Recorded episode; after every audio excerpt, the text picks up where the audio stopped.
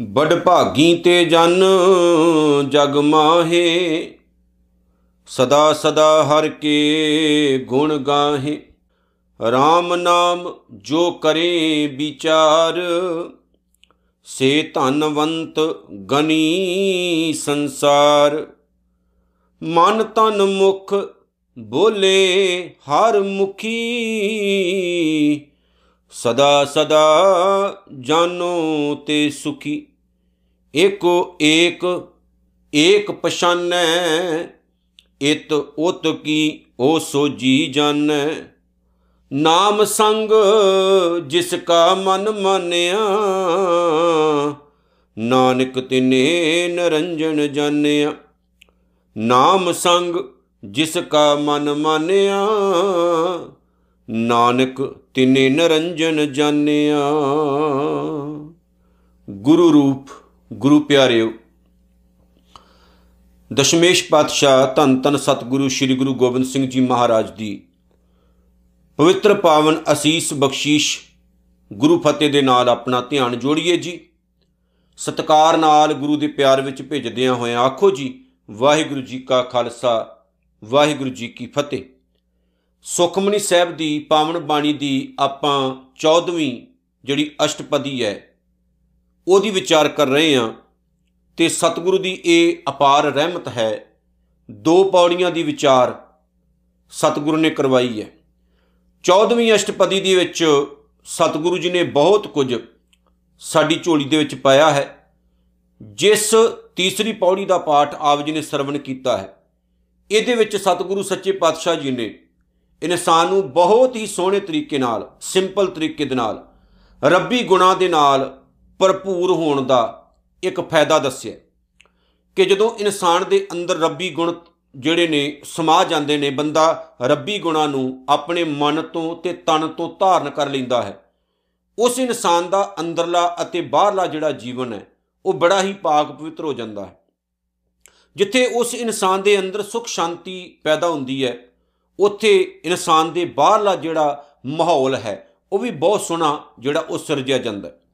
ਕਈ ਵਾਰ ਅਸੀਂ ਆਪਣੀ ਲਾਈਫ ਦੇ ਵਿੱਚ ਐਸੇ ਲੋਕਾਂ ਨੂੰ ਦੇਖਦੇ ਹਾਂ, ਜਿਨ੍ਹਾਂ ਲੋਕਾਂ ਦੇ ਅੰਦਰ ਬੜੀ ਹੀ ਸ਼ਾਂਤੀ ਹੁੰਦੀ, ਬੜਾ ਹੀ ਸਹਿਜ ਹੁੰਦਾ ਹੈ, ਬੜਾ ਹੀ ਟਿਕਾਊ ਹੁੰਦਾ ਹੈ। ਅਤੇ ਆਪਾਂ ਉਹਨਾਂ ਨੂੰ ਕਈ ਵਾਰੀ ਕਹਿ ਵੀ ਦਿੰਨੇ ਆ ਵੀ ਤੁਹਾਡੇ ਅੰਦਰ ਜਿਹੜਾ ਇੰਨੀ ਸਹਿਜਤਾ ਹੈ, ਇੰਨਾ ਟਿਕਾਊ ਹੈ, ਇਹ ਕਿਸ ਤਰ੍ਹਾਂ ਬਣਿਆ? ਤੇ ਉਹ ਭਲੇ ਪੁਰਸ਼ ਕੇਵਲ ਗੁਰਬਾਣੀ ਦਾ ਹੀ ਸਾਨੂੰ ਇਸ਼ਾਰਾ ਕਰਦੇ ਨੇ, ਬਾਣੀ ਪੜੋ ਬਾਣੀ ਨਾਲ ਜੁੜ ਜਾਓ। ਤੇ ਸੱਚ ਜਾਣਿਓ ਪਿਆਰਿਓ, ਬਾਣੀ ਦੇ ਵਿੱਚ ਹੈ ਵੀ ਟਿਕਾਊ। ਜਿਸ ਬੰਦੇ ਦੇ ਆਪਣੇ ਅੰਦਰ ਟਿਕਾਊ ਨਹੀਂ ਨਾ ਆਇਆ, ਉਹ ਦੂਸਰੇ ਨੂੰ ਟਿਕਾ ਨਹੀਂ ਸਕਦਾ। ਟਿਕਾਊ ਹੋਣਾ ਬੜਾ ਜ਼ਰੂਰੀ ਹੈ। ਟਿਕਾਊ ਦਾ ਨਾਮ ਹੀ ਆਨੰਦ ਹੈ। ਤੁਰੀ ਅਵਸਥਾ ਗੁਰਮੁਖ ਪਾਈ ਹੈ। ਜਿਹੜੀ ਇਹ ਅਵਸਥਾ ਹੈ, ਜਿਹਨੂੰ ਆਪਾਂ ਸਹਿਜ ਦੀ ਅਵਸਥਾ ਕਹਿੰਦੇ ਆ ਇਸ ਅਵਸਥਾ ਦੇ ਵਿੱਚ ਪਹੁੰਚ ਕੇ ਇਨਸਾਨ ਦੇ ਅੰਦਰ ਟਿਕਾਊ ਹੀ ਆਉਂਦਾ ਹੈ। ਜਿਵੇਂ ਸਤਿਗੁਰੂ ਨੇ ਕਿਹਾ, ਡਿੱਗੈ ਨਾ ਡੋਲੇ, ਦ੍ਰਿੜ ਕਰ ਰਹੇ ਹੋ, ਪੂਰਨ ਹੋਏ ਤ੍ਰਿਪਤਾਨੀ। ਉੱਥੇ ਜਦੋਂ ਇਹ ਖੇਡ ਬਣਦੀ ਹੈ ਨਾ, ਇਨਸਾਨ ਦੇ ਜੀਵਨ ਦੀ, ਫਿਰ ਇਨਸਾਨ ਨੂੰ ਦੁਨੀਆ ਜਿਹੜੀ ਹੈ ਨਾ, ਉਹ ਇੱਕ ਅਜਬ ਤਮਾਸ਼ਾ ਦਿਸਣਾ ਸ਼ੁਰੂ ਸ਼ੁਰੂ ਹੋ ਜਾਂਦਾ ਹੈ। ਉਹ ਰਹਿੰਦਾ ਜ਼ਰੂਰ ਹੈ ਸੰਸਾਰ ਵਿੱਚ। ਸੰਸਾਰ ਦੇ ਫਰਜ਼ ਨਿਭਾਉਂਦਾ ਹੈ, ਕਰਮਕਾਰ ਕਰਦਾ ਹੈ, ਪਰ ਆਪਣੇ ਆਪ ਨੂੰ ਸੰਸਾਰ ਤੋਂ ਵੱਖਰਾ ਹੀ ਜਾਣਦਾ ਹੈ। ਇਹ ਸਾਰੀਆਂ ਖੇਡਾਂ ਜਿਹੜੀਆਂ ਨੇ ਨਿਰੰਕਾਰ ਦੀਆਂ, ਇਹ ਸਾਰੀਆਂ ਅੰਦਰ ਹੈ ਅਤੇ ਸਮਝ ਸਾਨੂੰ ਆਉਣੀਆਂ ਉਸ ਦਿਨ ਸ਼ੁਰੂ ਹੋਣਗੀਆਂ, ਜਿਸ ਦਿਨ ਅਸੀਂ ਇਹਦੇ ਵੱਲ ਪੈਰ ਪੁੱਟ ਕੇ ਤੁਰਨਾ ਸ਼ੁਰੂ ਕਰ ਦਿੱਤਾ। ਆਓ, ਜਿਹੜੀ ਅੱਜ ਦੀ ਵਿਚਾਰ ਹੈ, ਉਹਦੇ ਨਾਲ ਆਪਾਂ ਚਿੱਤ ਜੋੜਦੇ ਆਂ ਅੱਜ ਦੀ ਵਿਚਾਰ ਵਿੱਚ ਜੋ ਗੁਰੂ ਅਰਜਨ ਸਾਹਿਬ ਮਹਾਰਾਜ ਨੇ ਕਿਰਪਾ ਕੀਤੀ, ਬਖਸ਼ਿਸ਼ ਕੀਤੀ ਹੈ, ਉਹਦੇ ਨਾਲ ਆਪਣਾ ਧਿਆਨ ਜੋੜੀਏ, ਸਮਝੀਏ ਕਿ ਸਤਿਗੁਰੂ ਸੱਚੇ ਪਾਤਸ਼ਾਹ ਨੇ ਕੀ ਕੀ ਇਸ ਪਾਵਨ ਪੌੜੀ ਦੇ ਵਿੱਚ, ਜਿਹੜੀ ਤੀਸਰੀ ਪੌੜੀ ਹੈ, ਇਹਦੇ ਵਿੱਚ ਕਿਹਾ। ਸਤਿਗੁਰ ਕਹਿੰਦੇ, ਵੱਡ ਭਾਗੀ ਤੇ ਜਨ ਜਗ ਮਾਹੀ। ਆ ਜਿਹੜੇ ਲੋਕ ਨੇ, ਜਿਨ੍ਹਾਂ ਉੱਤੇ ਮਾਲਕ ਦੀ ਕਿਰਪਾ ਹੋ ਗਈ ਹੈ, ਰਹਿਮਤ ਹੋ ਗਈ ਹੈ, ਜਿਹੜੇ ਵੱਡੀਆਂ ਭਾਗਾਂ ਵਾਲੇ ਹੋ ਗਏ ਨੇ, ਕਹਿੰਦੇ ਨੇ ਇਸ ਸੰਸਾਰ ਵਿੱਚ, ਇਸ ਦੁਨੀਆ ਦੇ ਵਿੱਚ ਵੱਡੀਆਂ ਭਾਗਾਂ ਵਾਲੇ ਜਿਹੜੇ ਮਨੁੱਖ ਨੇ, ਸਦਾ ਸਦਾ ਹਰ ਕੇ ਗੁਣ ਗਾਏ, ਉਹ ਪਰਮਾਤਮਾ ਦੇ ਨਾਮ ਨਾਲ ਚਿੱਤ ਜੋੜਦੇ ਨੇ। ਤੇ ਜੇ ਮੈਂ ਦੂਸਰੇ ਪਾਸੇ ਤੁਰਾਂ, ਤੇ ਇਹਦਾ ਮਤਲਬ ਹੈ ਜਿਹੜੇ ਇਨਸਾਨਾਂ ਦਾ ਝੁਕਾਓ, ਨਿਰੰਕਾਰ ਵੱਲ ਹੋ ਗਿਆ ਪਰਮਾਤਮਾ ਵੱਲ ਹੋ ਗਿਆ, ਜਿਨ੍ਹਾਂ ਦੀ ਸੁਰਤ ਰੱਬੀ ਨਾਮ ਦੇ ਵਿੱਚ ਸਿਮਰਨ ਦੇ ਵਿੱਚ ਜੁੜ ਗਈ, ਉਹ ਵੱਡਿਆਂ ਭਾਗਾਂ ਵਾਲੇ ਨੇ।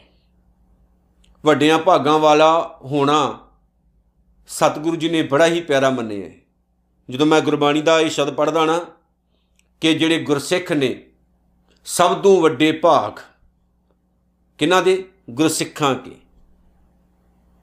ਉਹਨਾਂ ਗੁਰਸਿੱਖਾਂ ਦੇ ਸਾਰਿਆਂ ਤੋਂ ਵੱਡੇ ਭਾਗ ਨੇ। ਜਿਹੜੇ ਗੁਰਸਿੱਖ ਆਪਣੇ ਗੁਰੂ ਦੀ ਸ਼ਰਣੀ ਪੈਂਦੇ ਨੇ, ਗੁਰੂ ਦੇ ਚਰਨੀ ਲੱਗੇ ਰਹਿੰਦੇ ਨੇ।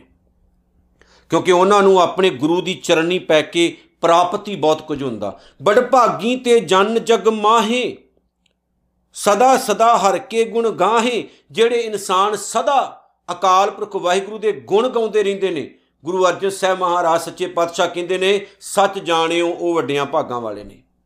ਹੁਣ ਜਦੋਂ ਨਾਮ ਦੀ ਗੱਲ ਆਉਂਦੀ ਹੈ, ਐਸੇ ਬੰਦਿਆਂ ਦੀ ਗੱਲ ਆਉਂਦੀ ਹੈ, ਤੇ ਤੇ ਜਨ ਵਿਰਲੇ ਸੰਸਾਰ। ਅਸਲ ਦੇ ਵਿੱਚ ਵਿਰਲੇ ਹੀ ਹੁੰਦੇ ਨੇ ਐਸੇ ਪਿਆਰੇ, ਜਿਨ੍ਹਾਂ ਦਾ ਝੁਕਾਓ ਨਿਰੰਕਾਰ ਵੱਲ ਹੁੰਦਾ, ਪਰਮਾਤਮਾ ਵੱਲ ਹੁੰਦਾ। ਅਸੀਂ ਤਾਂ ਦੁਨੀਆ ਦੀਆਂ ਬੁੱਤੀਆਂ ਕਰਦੇ ਹਾਂ। ਅਸੀਂ ਸੰਸਾਰ ਦੀਆਂ ਬੁੱਤੀਆਂ ਕਰਦੇ ਹਾਂ। ਪਰ ਬਹੁਤ ਘੱਟ ਹੁੰਦੇ ਨੇ ਜਿਨ੍ਹਾਂ ਨੇ ਨਿਰੰਕਾਰ ਦੀ ਗੁਲਾਮੀ ਕੀਤੀ ਹੁੰਦੀ ਹੈ, ਨਿਰੰਕਾਰ ਦੇ ਮੂਹਰੇ ਆਪਣਾ ਸੀਸ ਝੁਕਾਇਆ ਹੁੰਦਾ। ਤੇ ਆਪਾਂ ਤੁਰਦੇ ਜਿਹੜੇ ਪਾਸੇ ਆ, ਉਸ ਪਾਸੇ ਤੁਰਿਆ। ਆਨੰਦ ਨਹੀਂ ਹੈ ਜ਼ਿੰਦਗੀ ਜੀਵਨ ਦੇ ਵਿੱਚ। ਪਿਆਰਿਓ, ਸੱਚ ਜਾਣਿਓ, ਖੁਸ਼ੀ ਨਹੀਂ ਹੈ ਲਾਈਫ ਦੇ ਵਿੱਚ। ਖੁਸ਼ੀ ਤਾਂ ਤਦ ਹੈ ਜੇ ਅਸੀਂ ਨਿਰੰਕਾਰ ਦੇ ਰਸਤੇ ਉੱਤੇ ਤੁਰੀਏ। ਨਿਰੰਕਾਰ ਦੇ ਰਸਤੇ ਉੱਤੇ ਤੁਰਿਆ ਸਭ ਕੁਝ ਆ ਜਾਂਦਾ। ਸਾਰਾ ਕੁਝ ਵਿੱਚ ਹੀ ਆ ਜਾਂਦਾ। ਜੇ ਦੁੱਖ ਆਉਂਦੇ ਨੇ, ਸੁੱਖ ਆਉਂਦੇ ਨੇ, ਤਾਂ ਉਹਨਾਂ ਦੇ ਵਿੱਚ ਇਨਸਾਨ ਨੂੰ ਵਿਚਰਨਾ ਆ ਜਾਂਦਾ। ਸਮਾਜ ਵਿੱਚ ਰਹਿਣਾ ਆ ਜਾਂਦਾ।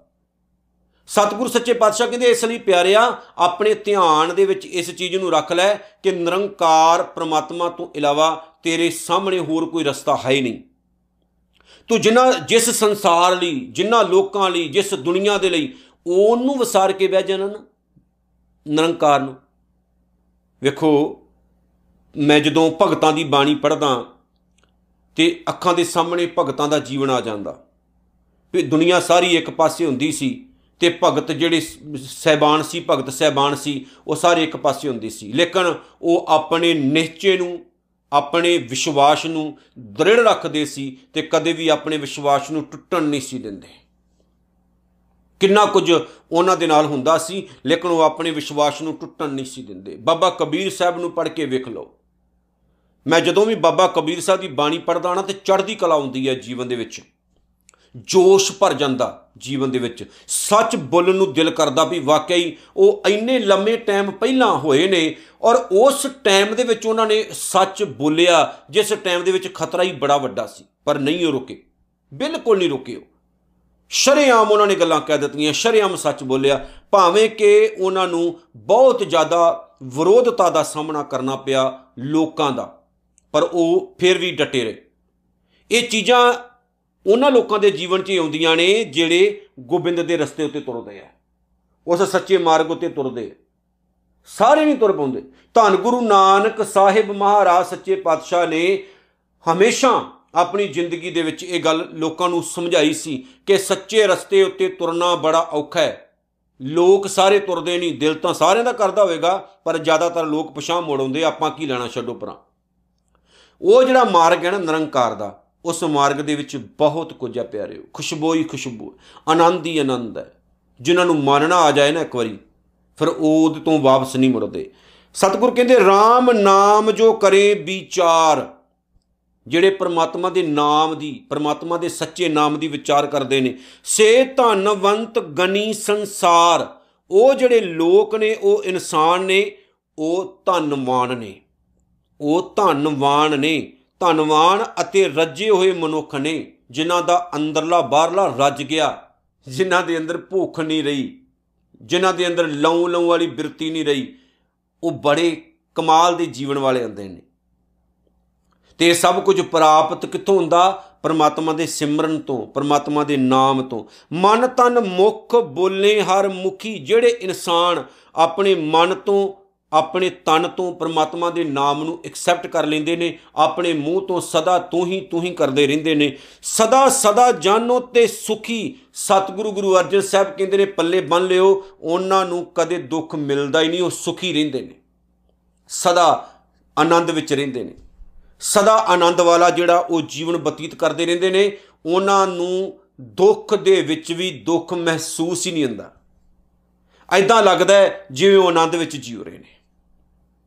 ਜਿੰਨੇ ਮਰਜ਼ੀ ਦੁੱਖ ਆ ਜਾਣ, ਜਿੰਨੀਆਂ ਮਰਜ਼ੀ ਤਕਲੀਫਾਂ ਆ ਜਾਣ, ਜਿੰਨੇ ਮਰਜ਼ੀ ਮਾੜੇ ਦਿਨ ਆ ਜਾਣ, ਉਹ ਹਮੇਸ਼ਾ ਕਹਿਣਗੇ, ਅਸੀਂ ਚੜ੍ਹਦੀ ਕਲਾ ਦੇ ਵਿੱਚ ਹਾਂ ਚੜ੍ਹਦੀ ਕਲਾ ਵਿੱਚ ਹਾਂ।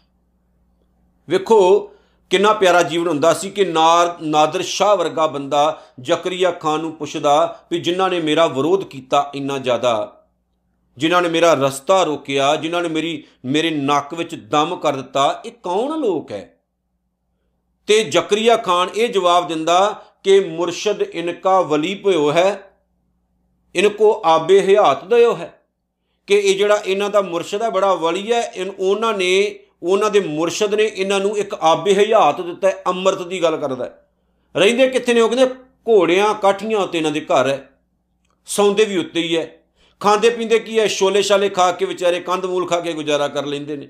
ਲੇਕਿਨ ਪਰਪੱਕ ਬੜੇ ਨੇ ਆਪਣੇ ਧਰਮ ਦੇ ਵਿੱਚ। ਔਰ ਇੱਕ ਸਾਡਾ ਦੁਸ਼ਮਣ ਸਾਡੀ ਸਿਫਤ ਕਰ ਰਿਹਾ, ਕਿਉਂਕਿ ਉਹਨਾਂ ਦੇ ਅੰਦਰ ਸੁੱਖ ਸੀ। ਇਸ ਲਈ ਜਿਹੜੇ ਪ੍ਰਾਤਨ ਗੁਰਸਿੱਖ ਹੁੰਦੇ ਸਨ, ਉਹਨਾਂ ਨੇ ਛੋਲਿਆਂ ਨੂੰ ਵੀ ਬਦਾਮ ਕਿਹਾ ਸੀ। ਛੋਲਿਆਂ ਨੂੰ ਵੀ ਬਦਾਮ। ਕੜੀ ਨੂੰ ਅੰਮ੍ਰਿਤੀ ਕਹਿ ਕੇ ਉਹਨਾਂ ਨੇ ਛਕਿਆ ਸੀ, ਪਿਆਰਿਓ, ਯਾਦ ਰੱਖਿਓ। ਤੇ ਭੁੱਖ ਦਾ ਤੇ ਨਾਮ ਹੀ ਨਹੀਂ ਸੀ ਉਹਨਾਂ ਦੇ ਸਾਹਮਣੇ। ਅੱਧੀ ਰੋਟੀ ਖਾ ਕੇ ਵੀ ਗੁਜ਼ਾਰਾ ਕਰ ਲੈਂਦੇ ਸੀ ਉਹ। ਇੱਕ ਸਿੰਘ ਨੂੰ ਸਵਾ ਲੱਖ ਦਾ ਨਾਮ ਦਿੰਦੇ ਹੁੰਦੇ ਸੀ ਉਹ। ਐਦਾਂ ਦੇ ਜੀਵਨ ਵਾਲੇ ਲੋਕ ਹੁੰਦੇ ਸੀ। ਤੇ ਸੁੱਖ ਤਾਂ ਉਹਨਾਂ ਦੇ ਆਸੇ-ਪਾਸੇ ਸੀ। ਕਿੰਨੇ ਕਿੰਨੇ ਸਿੱਖ ਸ਼ਹੀਦ ਹੋ ਜਾਂਦੇ ਸੀ। ਮੈਂ ਅ, ਜਦੋਂ ਅੱਖਾਂ ਨਾਲ ਦੇਖਦਾ ਨਾ ਅੱਖਾਂ ਨਾਲ ਦੇਖਦਾ ਕਿ 20 25 ਹਜ਼ਾਰ ਲਾਸ਼ਾਂ ਪਈਆਂ ਸਨ ਉੱਥੇ। ਜਿਨ੍ਹਾਂ ਦੇ ਵਿੱਚ ਉਹਨਾਂ ਦੀਆਂ ਮਾਵਾਂ ਹੋਣਗੀਆਂ ਭੈਣਾਂ ਹੋਣਗੀਆਂ ਬੱਚੇ ਹੋਣਗੇ ਪਿਤਾ ਹੋਣਗੇ ਪਤਨੀਆਂ ਹੋਣਗੀਆਂ ਸ਼ਹੀਦ ਹੋਏ ਪਏ ਸੀ। ਤੇ ਉਹ ਗੁਰਸਿੱਖ ਜਿਹੜੇ ਨੇ, ਉਹ ਸ਼ਾਮ ਨੂੰ ਰਹਿ ਰਾਸ ਦਾ ਪਾਠ ਕਰਦੇ ਨੇ ਤੇ ਇਹ ਕਹਿੰਦੇ ਨੇ, ਮਾਲਕਾ ਤੇਰੇ ਭਾਣੇ ਵਿੱਚ ਦਿਨ ਆਇਆ, ਸੁਖ ਆਰਾਮ ਦਾ ਬਤੀਤ ਹੋਇਆ, ਰਹਿਣ ਆਈ, ਆਪਣੇ ਭਾਣੇ ਵਿੱਚ ਬਤੀਤ ਕਰ ਲਵੀਂ। ਤਤ ਖਾਲਸਾ ਸੋ ਰਹੇ ਹੋ ਗਇਓ ਸੋ ਖੋਟ ਗਵਾਏ ਕਹਿੰਦੇ ਸੀ ਕਿ ਤਤ ਖਾਲਸਾ ਜੇ ਬਚਿਆ ਹੋਇਆ, ਕੋਈ ਨਹੀਂ ਗੁਰੂ ਨੇ ਖੋਟ ਕੱਢ ਦਿੱਤੀ। ਇਹ ਚੜ੍ਹਦੀ ਕਲਾ ਦੇ ਉਹਨਾਂ ਦੇ ਬੋਲ ਬਾਲੇ ਹੁੰਦੇ ਸੀ। ਚੜ੍ਹਦੀ ਕਲਾ ਵਾਲਾ ਜੀਵਨ ਉਹਨਾਂ ਦਾ ਹੁੰਦਾ ਸੀ। ਅੱਜ ਦੇ ਮੂਰਖ ਕੁਝ ਲੋਕ ਉਹਨਾਂ ਨੂੰ ਸਮਝ ਹੀ ਨਹੀਂ ਪਾਏ। ਮੂਰਖ ਲੋਕ ਆਪਣੇ ਇਤਿਹਾਸ ਨੂੰ ਗਲਤ ਦੱਸ ਦੱਸ ਰਹੇ ਨੇ, ਆਪਣੇ ਇਤਿਹਾਸ ਨੂੰ। ਇਹੋ ਜਿਹੇ ਗੁਰਸਿੱਖ ਸਨ ਜਿਨ੍ਹਾਂ ਨੇ ਸਮੇਂ ਦੀ ਜਿਹੜੀ ਹਕੂਮਤ ਸੀ ਤੜਥੱਲੀ ਮਚਾਤੀ ਸੀ ਸਮੇਂ ਦੀ ਹਕੂਮਤ ਦੇ ਸਾਹਮਣੇ। ਐਦਾਂ ਦਾ ਜੀਵਨ ਸੀ ਉਹਨਾਂ ਦਾ। ਤੇ ਕਿਉਂ ਨਾ ਬਣੇਗਾ? ਜਿਹੜੇ ਗੁਰੂ ਕਲਗੀਆਂ ਵਾਲੇ ਦੇ ਨਾਲ ਜੁੜ ਗਏ, ਉਹਨਾਂ ਦਾ ਜੀਵਨ ਇਸ ਤਰ੍ਹਾਂ ਦਾ ਹੀ ਬਣਦਾ ਹੁੰਦਾ, ਜਿਹੜੇ ਮੂਰਖ ਮੂਰਖਾਂ ਨਾਲ ਜੁੜਦੇ ਨੇ, ਉਹਨਾਂ ਨੂੰ ਆਪਣੇ ਇਤਿਹਾਸ ਦੀ ਕੀ ਕਦਰ। ਕਹਿੰਦੇ ਨੇ, ਏਕੋ ਏਕ ਏਕ ਪਛਾਨੈ। ਜਿਹੜਾ ਇਨਸਾਨ, ਜਿਹੜਾ ਮਨੁੱਖ ਕੇਵਲ ਇੱਕ ਪਰਮਾਤਮਾ ਨੂੰ ਹਰ ਇੱਕ ਜਗ੍ਹਾ ਉੱਤੇ ਵੇਖਦਾ ਹੈ, ਉਹਨੂੰ ਪਛਾਣ ਹੋ ਜਾਂਦੀ ਵੀ ਹਰ ਇੱਕ ਚੀਜ਼ ਵਿੱਚ ਨਿਰੰਕਾਰ ਹੈ, ਹਰ ਇੱਕ ਜਗ੍ਹਾ ਦੇ ਵਿੱਚ ਪਰਮਾਤਮਾ ਦਾ ਵਾਸ ਹੈ। ਇਤ ਉਤ ਕੀ ਉਹ ਸੋਝੀ ਜਾਣਾ ਹੈ, ਉਹਨੂੰ ਅਸਲ ਦੇ ਵਿੱਚ ਸਾਰੇ ਸੰਸਾਰ ਦੀ ਸੋਝੀ ਹੋ ਜਾਂਦੀ, ਅੰਦਰ ਦੀ, ਬਾਹਰ ਦੀ, ਪੂਰੀ ਦੁਨੀਆ ਦੀ। ਉਹਦਾ ਦਿਮਾਗ ਖੁੱਲ ਜਾਂਦਾ। ਮਾਈਂਡ ਖੁੱਲ ਜਾਂਦਾ ਉਹਦਾ। ਉਹ ਨਿਰੰਕਾਰ ਨੂੰ ਹਰ ਇੱਕ ਚੀਜ਼ ਵਿੱਚ ਵੇਖਦਾ ਜਰੇ ਜਰੇ ਵਿੱਚੋਂ ਤੱਕਦਾ ਉਹ। ਐਸਾ ਹੋਣਾ ਔਖਾ ਹੈ। ਪਰ ਜਿਹੜੇ ਹੁੰਦੇ ਨੇ, ਉਹ ਜ਼ਿਆਦਾ ਰੌਲਾ ਨਹੀਂ ਜੇ ਪਾਉਂਦੇ। ਨਾਮ ਸੰਗ ਜਿਸ ਕਾ ਮਨ ਮਾਨਿਆ, ਜਿਸ ਬੰਦੇ ਦਾ ਮਨ ਪਰਮਾਤਮਾ ਦੇ ਨਾਮ ਦੇ ਵਿੱਚ ਭਿੱਜ ਜਾਂਦਾ, ਰਚ ਮਿਚ ਹੋ ਜਾਂਦਾ, ਨਾਨਕ ਤਿਨੇ ਨਰੰਜਣ ਜਾਣਿਆ। ਉਸ ਬੰਦੇ ਨੇ ਮਾਇਆ ਰਹਿਤ ਨਿਰੰਕਾਰ ਅਕਾਲ ਪੁਰਖ ਵਾਹਿਗੁਰੂ ਨੂੰ ਜਾਣਿਆ, ਕਿਸ ਨੇ? ਜਿਸ ਇਨਸਾਨ ਦਾ ਜਿਹੜਾ ਮਨ ਹੈ, ਉਹ ਪਰਮਾਤਮਾ ਦੇ ਨਾਮ ਦੇ ਵਿੱਚ ਪਿਆਰਿਓ ਓਤ-ਪੋਤ ਹੋ ਗਿਆ, ਉਹਨੇ ਕਾਇਨਾਤ ਦੇ ਵਿੱਚੋਂ ਪਰਮਾਤਮਾ ਨੂੰ ਹਰ ਇੱਕ ਜਗ੍ਹਾ ਤੇ ਵੇਖਿਆ। ਤੇ ਜਿਹਨੇ ਵੇਖ ਲਿਆ, ਫਿਰ ਉਹ ਨਿਰੰਕਾਰ ਦੇ ਪਿਆਰ ਦੇ ਵਿੱਚ ਭਿੱਜ ਗਿਆ। ਸਾਚੀ ਪ੍ਰੀਤ ਹਮ ਤੁਮਸਿਓ ਜੋਰੀ ਤੁਮਸਿਓ ਜੋਰ ਅਵਰ ਸੰਗ ਤੋਰੀ। ਫਿਰ ਉਸ ਇਨਸਾਨ ਨੂੰ ਆਪਣੇ ਜੀਵਨ ਦੇ ਵਿੱਚ ਨਾ ਕਿਸੇ ਪ੍ਰਕਾਰ ਦੀ ਭੁੱਖ ਹੀ ਨਹੀਂ ਰਹਿੰਦੀ। ਜਿਵੇਂ ਬਾਬਾ ਰਵਿਦਾਸ ਸਾਹਿਬ ਦੇ ਜੀਵਨ ਦੀ ਇੱਕ ਦਿਨ ਮੈਂ ਤੁਹਾਨੂੰ ਗੱਲ ਸੁਣਾਈ ਸੀ ਕਿ ਬਾਬਾ ਰਵਿਦਾਸ ਸਾਹਿਬ ਦੇ ਕੋਲ ਇੱਕ ਸਾਧੂ ਆ ਗਿਆ। ਉਹਨੇ ਕਿਤੇ ਦੂਰ ਜਾਣਾ ਸੀ। ਤੇ ਬਾਬਾ ਰਵਿਦਾਸ ਸਾਹਿਬ ਦੇ ਘਰ ਉਹ ਰੁਕ ਗਿਆ। ਬਾਬਾ ਰਵਿਦਾਸ ਸਾਹਿਬ ਨੇ ਜਿਸ ਤਰ੍ਹਾਂ ਦਾ ਆਪਣੇ ਕੋਲ ਸੀ, ਉਸ ਤਰ੍ਹਾਂ ਦਾ ਹੀ ਨਿੱਕੜ ਸੁੱਕੜ ਉਹਨਾਂ ਨੂੰ ਛਕਾ ਦਿੱਤਾ। ਜਾਂਦਾ ਜਾਂਦਾ ਨਾ ਬਾਬਾ ਰਵਿਦਾਸ ਸਾਹਿਬ ਨੂੰ ਕਹਿੰਦਾ ਵੀ ਮੇਰੇ ਕੋਲ ਇੱਕ ਇਦਾਂ ਦੀ ਚੀਜ਼ ਹੈ, ਰਸਾਇਣਿਕ ਧਾਤ ਹੈ। ਇਹਦੇ ਨਾਲ, ਇੱਕ ਵਿਧੀ ਦੇ ਨਾਲ ਸੋਨਾ ਤਿਆਰ ਕੀਤਾ ਜਾ ਸਕਦਾ ਹੈ। ਬਾਬਾ ਰਵਿਦਾਸ ਸਾਹਿਬ ਜੀ ਕਹਿੰਦੇ, ਮੈਨੂੰ ਲੋੜ ਨਹੀਂ ਹੈਗਾ, ਮੈਂ ਕਿਰਤਕਾਰ ਕਰਨ ਵਾਲਾ ਬੰਦਾ, ਕਿਰਤਕਾਰ ਕਰਦਾ, ਮਾਲਕ ਦੀ ਦਇਆ ਦੇ ਨਾਲ ਸਭ ਕੁਝ ਹੀ ਮਿਲਿਆ ਹੋਇਆ। ਵੇਖੋ, ਐਵੇਂ ਥੋੜੀ ਬਾਬਾ ਰਵਿਦਾਸ ਸਾਹਿਬ ਵਰਗਿਆਂ ਰੱਬੀ ਰੂਹਾਂ ਨੂੰ ਧੰਨ ਗੁਰੂ ਨਾਨਕ ਸਾਹਿਬ ਨੇ ਆਪਣੇ ਨਾਲ ਬਿਠਾ ਲਿਆ ਸੀ। ਬੜੀ ਵੱਡੀ ਗੱਲ ਸੀ ਇਹ। ਆਪਣੇ ਨਾਲ ਬਿਠਾ ਲਿਆ।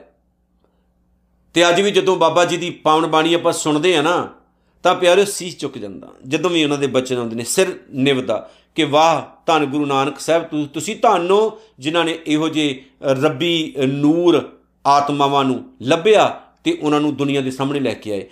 ਧੰਨ ਗੁਰੂ ਨਾਨਕ ਸਾਹਿਬ ਸੱਚੇ ਪਾਤਸ਼ਾਹ ਨੇ ਉਹਨਾਂ ਦੀ ਪਾਵਨ ਬਾਣੀ ਨੂੰ ਸਾਂਭਿਆ। ਬਾਬਾ ਰਵਿਦਾਸ ਸਾਹਿਬ ਨੂੰ ਕਹਿੰਦਾ ਵੀ ਨਹੀਂ, ਤੁਸੀਂ ਲੈ ਲਓ। ਬਾਬਾ ਰਵਿਦਾਸ ਸਾਹਿਬ ਨੇ ਨਹੀਂ ਲਈ। ਉਹ ਜਾਂਦਾ ਜਾਂਦਾ ਨਾ ਘਰ ਦੇ ਇੱਕ ਕੋਨੇ 'ਚ ਰੱਖ ਗਿਆ। ਬੱਧੀ ਹੋਈ ਸੀ ਕਿਸੇ ਚੀਜ਼ 'ਚ। ਬਾਬਾ ਰਵਿਦਾਸ ਸਾਹਿਬ ਆਪਣੀ ਕਿਰਤਕਾਰ ਕਰਦੇ ਰਹੇ। ਲੰਮਾ ਟਾਈਮ ਤੋਂ ਬਾਅਦ ਉਹ ਫੇਰ ਆ ਗਿਆ। ਜਦੋਂ ਆਇਆ ਨਾ, ਉਹ ਇਹ ਵਿਚਾਰਾ ਸੋਚਦਾ ਸੀ ਵੀ ਉਸ ਤਕਨੀਕ ਨਾਲ ਬੜਾ ਪੈਸਾ ਕਮਾ ਲਿਆ ਹੋਣਾ ਉਸ ਭਗਤ ਨੇ। ਬੜਾ ਅਮੀਰ ਹੋ ਗਿਆ ਹੋਣਾ। ਤੇ ਚਲੋ ਜਾਂਦੇ ਜਾਂਦੇ ਮਿਲ ਕੇ ਜਾਣੇ ਜਾ ਕੇ ਦੇਖਿਆ ਤੇ ਉਦਾਂ ਦਾ ਹੀ ਘਰ ਉਦਾਂ ਦੇ ਆਪ। ਚਲੋ ਕਿਰਤਕਾਰ ਕਰਦੇ ਵੇਖੇ। ਆ ਕੇ ਕਹਿੰਦਾ, ਬਾਬਾ ਜੀ, ਜੋ ਮੈਂ ਤੁਹਾਨੂੰ ਦੇ ਕੇ ਗਿਆ ਸੀ, ਉਹ ਵਰਤਿਆ ਨਹੀਂ। ਕਹਿੰਦੇ, ਕੀ? ਮੈਨੂੰ ਤਾਂ ਯਾਦ ਨਹੀਂ। ਉਹ ਕਹਿੰਦੇ, ਉਹੀ ਰਸਾਇਣਕ ਧਾਤ। ਬਾਬਾ ਜੀ ਕਹਿੰਦੇ, ਮੈਂ ਨੇਕ ਕਮਾਈ ਕਰਨ ਵਾਲਾ ਬੰਦਾ, ਕਿਰਤਕਾਰ ਕਰਦਾ।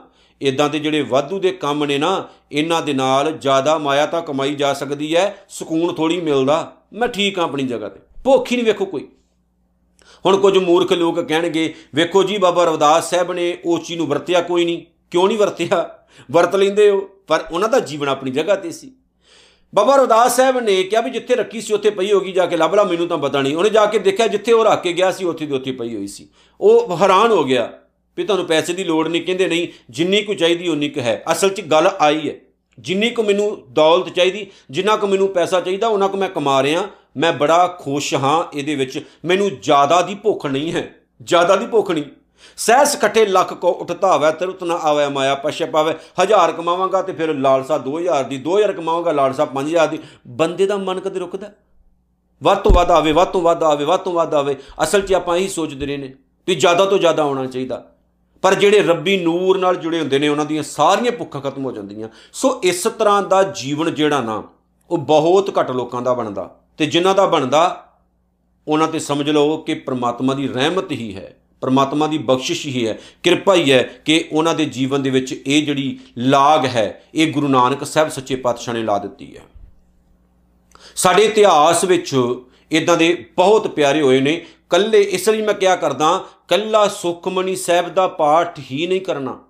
ਸੁਖਮਨੀ ਸਾਹਿਬ ਦਾ ਇੱਕ ਇੱਕ ਸ਼ਬਦ ਹੀਰੇ, ਰਤਨ ਜਵਾਹਰਾਲਾਂ ਜਵਾਹਰਤਾਂ ਵਰਗਾ ਹੈ ਪਿਆਰਿਓ।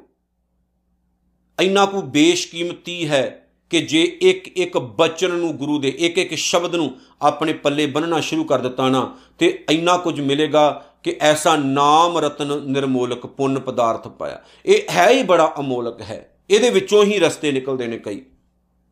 ਇਹ ਔਰ ਜੀਵਨ ਦੀਆਂ ਨਾ ਬਹੁਤ ਸਾਰੀਆਂ ਗੁੰਝਲਾਂ ਨੂੰ ਸੱਚ ਜਾਣਿਓ, ਮੈਂ ਬਿਲਕੁਲ ਸਹੀ ਕਹਿਣ ਲੱਗਾ। ਬਹੁਤ ਸਾਰੀਆਂ ਗੁੰਝਲਾਂ ਨੇ ਜੀਵਨ ਦੀਆਂ, ਜਿਨ੍ਹਾਂ ਨੂੰ ਸੁਖਮਨੀ ਸਾਹਿਬ ਦੀ ਪਾਉਣ ਬਾਣੀ ਨੇ ਖੋਲ ਦਿੱਤਾ। ਮੈਂ ਸੱਚ ਸੱਚ ਕਹਿ ਰਿਹਾ। ਮੈਂ ਜੇ ਮੈਂ ਤੁਹਾਨੂੰ ਦੱਸ ਰਿਹਾ ਨਾ ਤੇ ਮੈਂ ਨਿੱਜੀ ਤੌਰ ਤੇ ਵੀ ਇਸ ਚੀਜ਼ ਦਾ ਅਹਿਸਾਸ ਕੀਤਾ ਵੀ ਬਹੁਤ ਬਹੁਤ ਕੁਝ ਐਸਾ ਸੀ ਜਿਹੜਾ ਖੁੱਲ ਗਿਆ ਜਿਹੜਾ ਸਾਹਮਣੇ ਆ ਗਿਆ ਐ ਬਿਲਕੁਲ ਸਪਸ਼ਟ ਹੋ ਗਿਆ। ਆਇਨਾ ਦਿਖਾਤਾ ਸੁਖਮਨੀ ਸਾਹਿਬ। ਐਵੇਂ ਨਹੀਂ ਸੁਖਮਨੀ ਸਾਹਿਬ ਦੀ ਪਾਉਣ ਬਾਣੀ ਨੂੰ ਸਿੱਖ ਅ, ਧਰਮ ਨੇ ਇੰਨਾ ਪਿਆਰ ਦਿੱਤਾ ਔਰ ਦੁਨੀਆ ਦੇ ਬਹੁਤ ਸਾਰੇ ਲੋਕ ਇਸ ਨੂੰ ਪੜ੍ਹਦੇ ਨੇ ਹਿੰਦੂ ਹੋਣ ਮੁਸਲਮਾਨ ਹੋਣ ਬਹੁਤ ਸਾਰੇ ਲੋਕ ਇਸ ਪਾਉਣ ਬਾਣੀ ਨੂੰ ਪੜ੍ਹਦੇ ਨੇ। ਔਰ ਕਿਤਨਾ ਕਿਤੇ ਇਹ ਸੱਚ ਹੈ। ਬਾਕੀ ਪਣ ਬਾਣੀਆਂ ਵੀ ਪੜ੍ਹੀਏ। ਕੱਲਾ ਸੁਖਮਨੀ ਸਾਹਿਬ ਨਹੀਂ, ਬਾਕੀ ਵੀ ਪੜ੍ਹੀਏ, ਬਹੁਤ ਜ਼ਰੂਰੀ ਹੈ।